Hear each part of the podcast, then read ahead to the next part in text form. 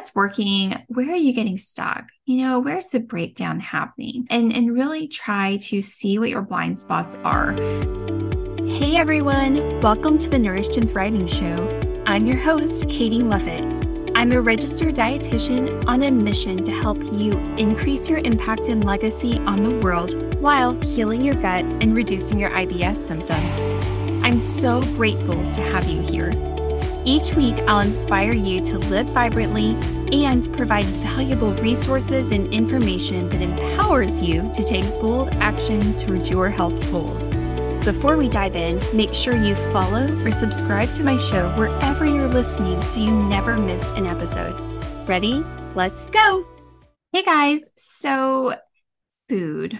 Let's talk about food. How about that? If you're dealing with hot mess guts, or you know somebody who is, or love somebody who is, which there's a high likelihood of that if you are listening to this, you probably think about food a lot, or maybe you don't because you kind of hate food now because of your digestive symptoms, which is just really sad. And I hope that we can change that because I think food should nourish the body but also be enjoyed right and and really be delicious but if if you're dealing with gut issues you think food is causing me the problem it isn't always, you know, the only solution or the only problem. And you've probably heard me talk about that before if you've been around for very long.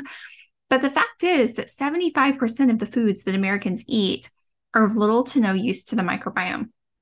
So that's a problem, right? Especially if you're dealing with digestive issues, you're really feeling the the consequences of that. And there's it seems like there's always a new, you know, trendy food or trendy diet or way of eating coming to the surface and you're really confused. And so then you have like these two different issues going on where you're probably not eating the food that's actually nourishing your microbiome and, and being good for you. You're super confused because you keep getting bombarded by all of these different claims of eat this, do this, you know, carnivore, keto, vegan, you know, you should do all of these different things. And then there's the reality of the foods that you actually feel like you can eat right i it's not uncommon for me to have people come to me and say katie i can eat five foods that's it and that's a really hard place to be in and so how can you navigate what you can eat while nourishing the microbiome, while enjoying the food and having peace and confidence that what you're eating is actually healthy and going to nurture health for you. So it's really challenging. And I get it as a consumer and you wish that someone would just tell you what to eat. I get that asked all the time. Like, tell me what to eat. Can you just give me a meal plan? Can you just give me a meal plan for SIBO? Just give me a meal plan for IBS. Like, just tell me what to eat. But a lot of the times I've found that people don't actually take action, even if I give them a meal plan. So, first of all, just getting a meal plan or just asking somebody that you're not working with, like professionally, that you haven't hired to work with you, if you're just like sending me on Instagram a message asking for a meal plan or some other dietitian or health coach or whatever,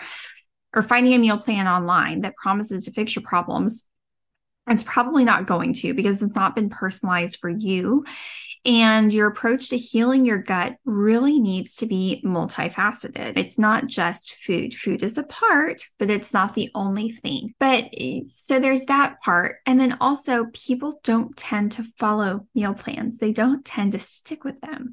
So, from my perspective, it's a huge waste of resources to go out and make you a meal plan because I know that in all likelihood, you're probably not going to stick with it. I do use meal plans in my program, but they're meant more to inspire on what a balanced meal looks like, how to generally eat to support the microbiome, and to maybe give some recipe inspiration. It's not necessarily going to be a really strict, like, eat this for breakfast, lunch, dinner, and snack in these exact portions because that's just not realistic for most people. So, you know, it it's not honestly going to you know be that helpful for you or give you you know real change most of the time. So why is that? Right? Why is that? I actually have three keys to help you stick to a meal plan that i wanted to share with you today. So the first one is to assess. Assess what is working for you right now right what's going really well? And then also on the flip side of that coin what's really not going well? Um so one of you know mindset is really important in here where you know you're not judging yourself as you're going through and looking at all of this and assessing this. Don't judge yourself and be like oh i'm a horrible person. I'm such a loser and i can't ever do anything right and i can't even meal plan. Like don't go down that rabbit hole right? We're just looking objectively what's working? Where are you getting stuck you know where's the breakdown happening? And and really try to see what your blind spots are. Sometimes that can be really challenging to do for ourselves. It's even hard for me sometimes to see my own blind spots right? That's where somebody like me having a coach can come in and be really helpful. But yeah just write write it all out. Don't get angry with somebody else for saying oh i'm planning these meals and nobody eats you know whatever i cook and all of that. But just you know try to be really neutral whenever you're doing that. So, assess is the first A lot of people skip that. You know, they don't realize that it's even a step of meal planning, honestly. But you really need to do that to understand what's working, what's not working, so that you can fill in that gap. Otherwise, you're just going to end up in the same place, honestly. You're just going to get another meal plan and not follow it. and then get mad at yourself maybe for not following it. So then after that, the second step then is to actually plan. Come up with an actual plan. And it's a lot easier to do this when you already know what doesn't work. But the first thing that you need to do with this is look at your calendar for the upcoming week. Really, you know, write down what you're doing, what all you've got going on. You know, when are you going to have more time? What days are you going to have less time? Uh, what do you have, you know, what days do you have no time on? So then you can go in and plan from there. So on the days that you're going to have more time, maybe you can chop some extra veggies that day to use in a future week, or you can go ahead and pre cook portions of a meal that you want to use later in the week. Um, and then on the days where, you know, your kids are in every direction with different activities, maybe you've got a late meeting, you're going to be out and about, maybe you can rely on some leftovers that night or a freezer meal. You know, maybe on days that you have more time, you can cook an extra you know, whatever and stick it in the freezer and pull it out. Or you can just make a double portion earlier in the week and reheat it, or something that you can just throw together in a few minutes, like breakfast for dinner or something is a really great idea where you're doing an egg scramble or a little quiche or something like that for t- but plan something that doesn't require a lot of time and energy on those days so that you have a plan and you've planned for it. I found that doing this having a, a quick list of go to meals is so helpful because how many times have you gone down the rabbit hole of looking for recipes in cookbooks or on blogs? And then by you know before you know it you look up and it's been 3 hours and you actually don't have anything planned. So i actually provide this in my in my signature program too in my resource library where it's just you know you can do it with a piece of paper but i i kind of walk people through it a little bit. I call it meal plan like a pro.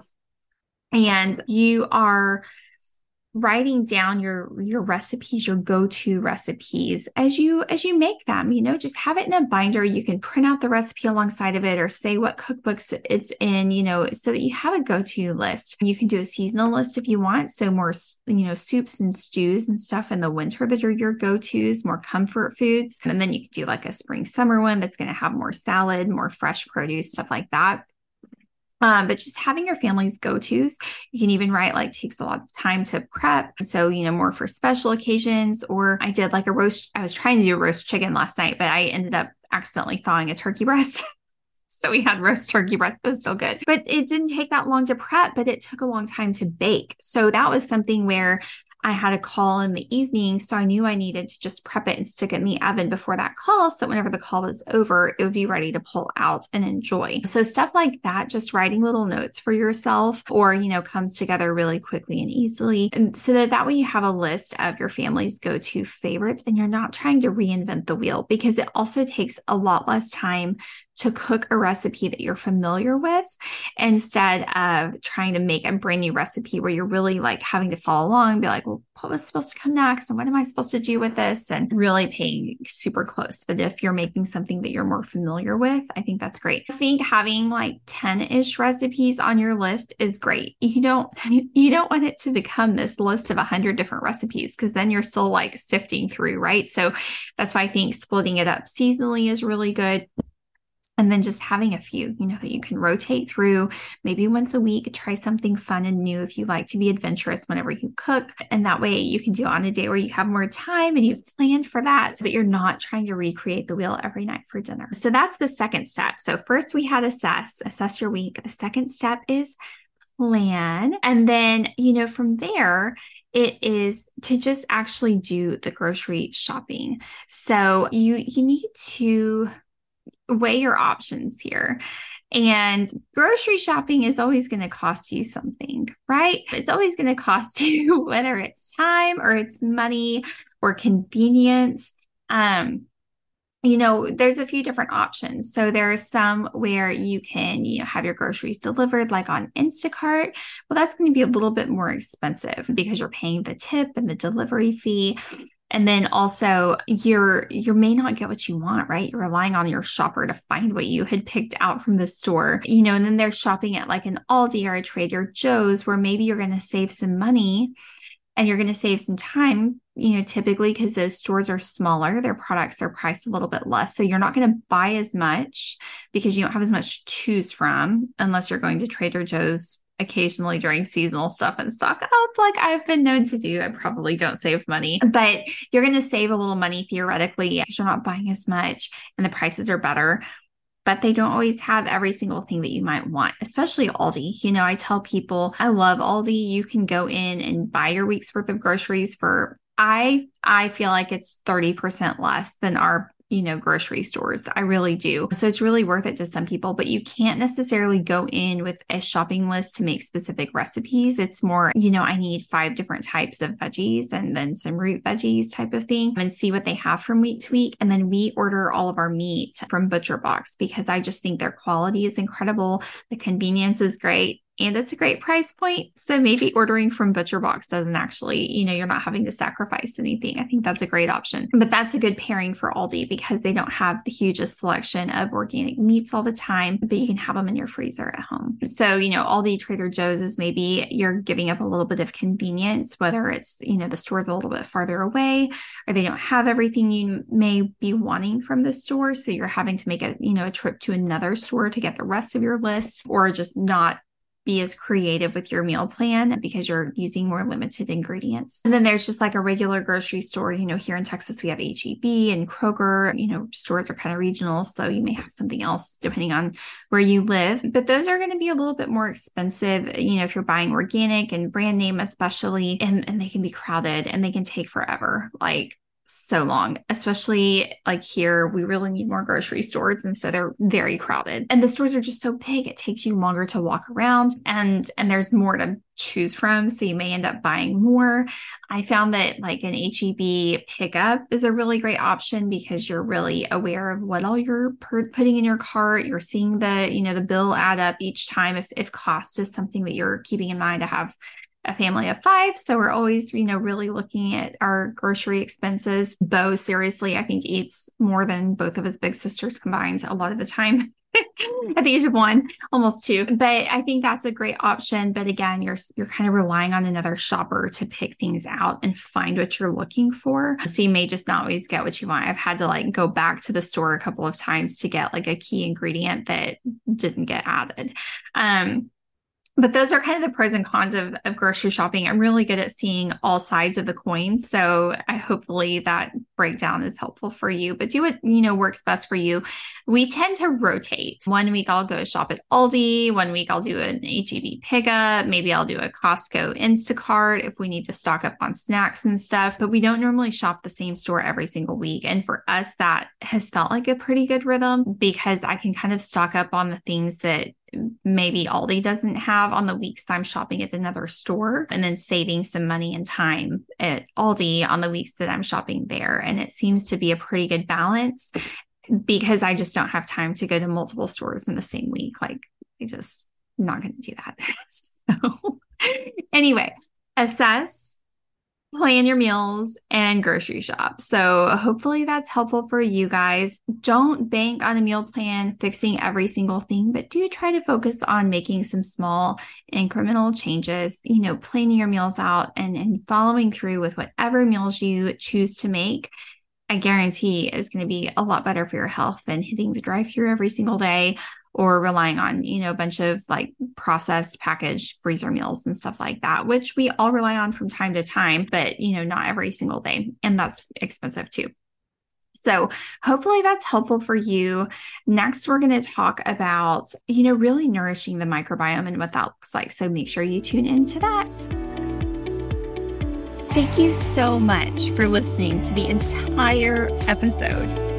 Hope you are feeling inspired and empowered to take bold action towards your health goals. If you enjoy what you heard, don't forget to follow my show so you never miss a new episode. And it would mean the world to me if you left me a review so others knew what to expect from my show. Last, get in touch. Let me know what bold action you're taking. Let me know how you're inspired. Follow me on Instagram at the underscore healthy gut underscore dietitian. I've put a link in my show notes for you so you can simply click and follow. Come say hi. I respond to all my messages and I can't wait to get in touch.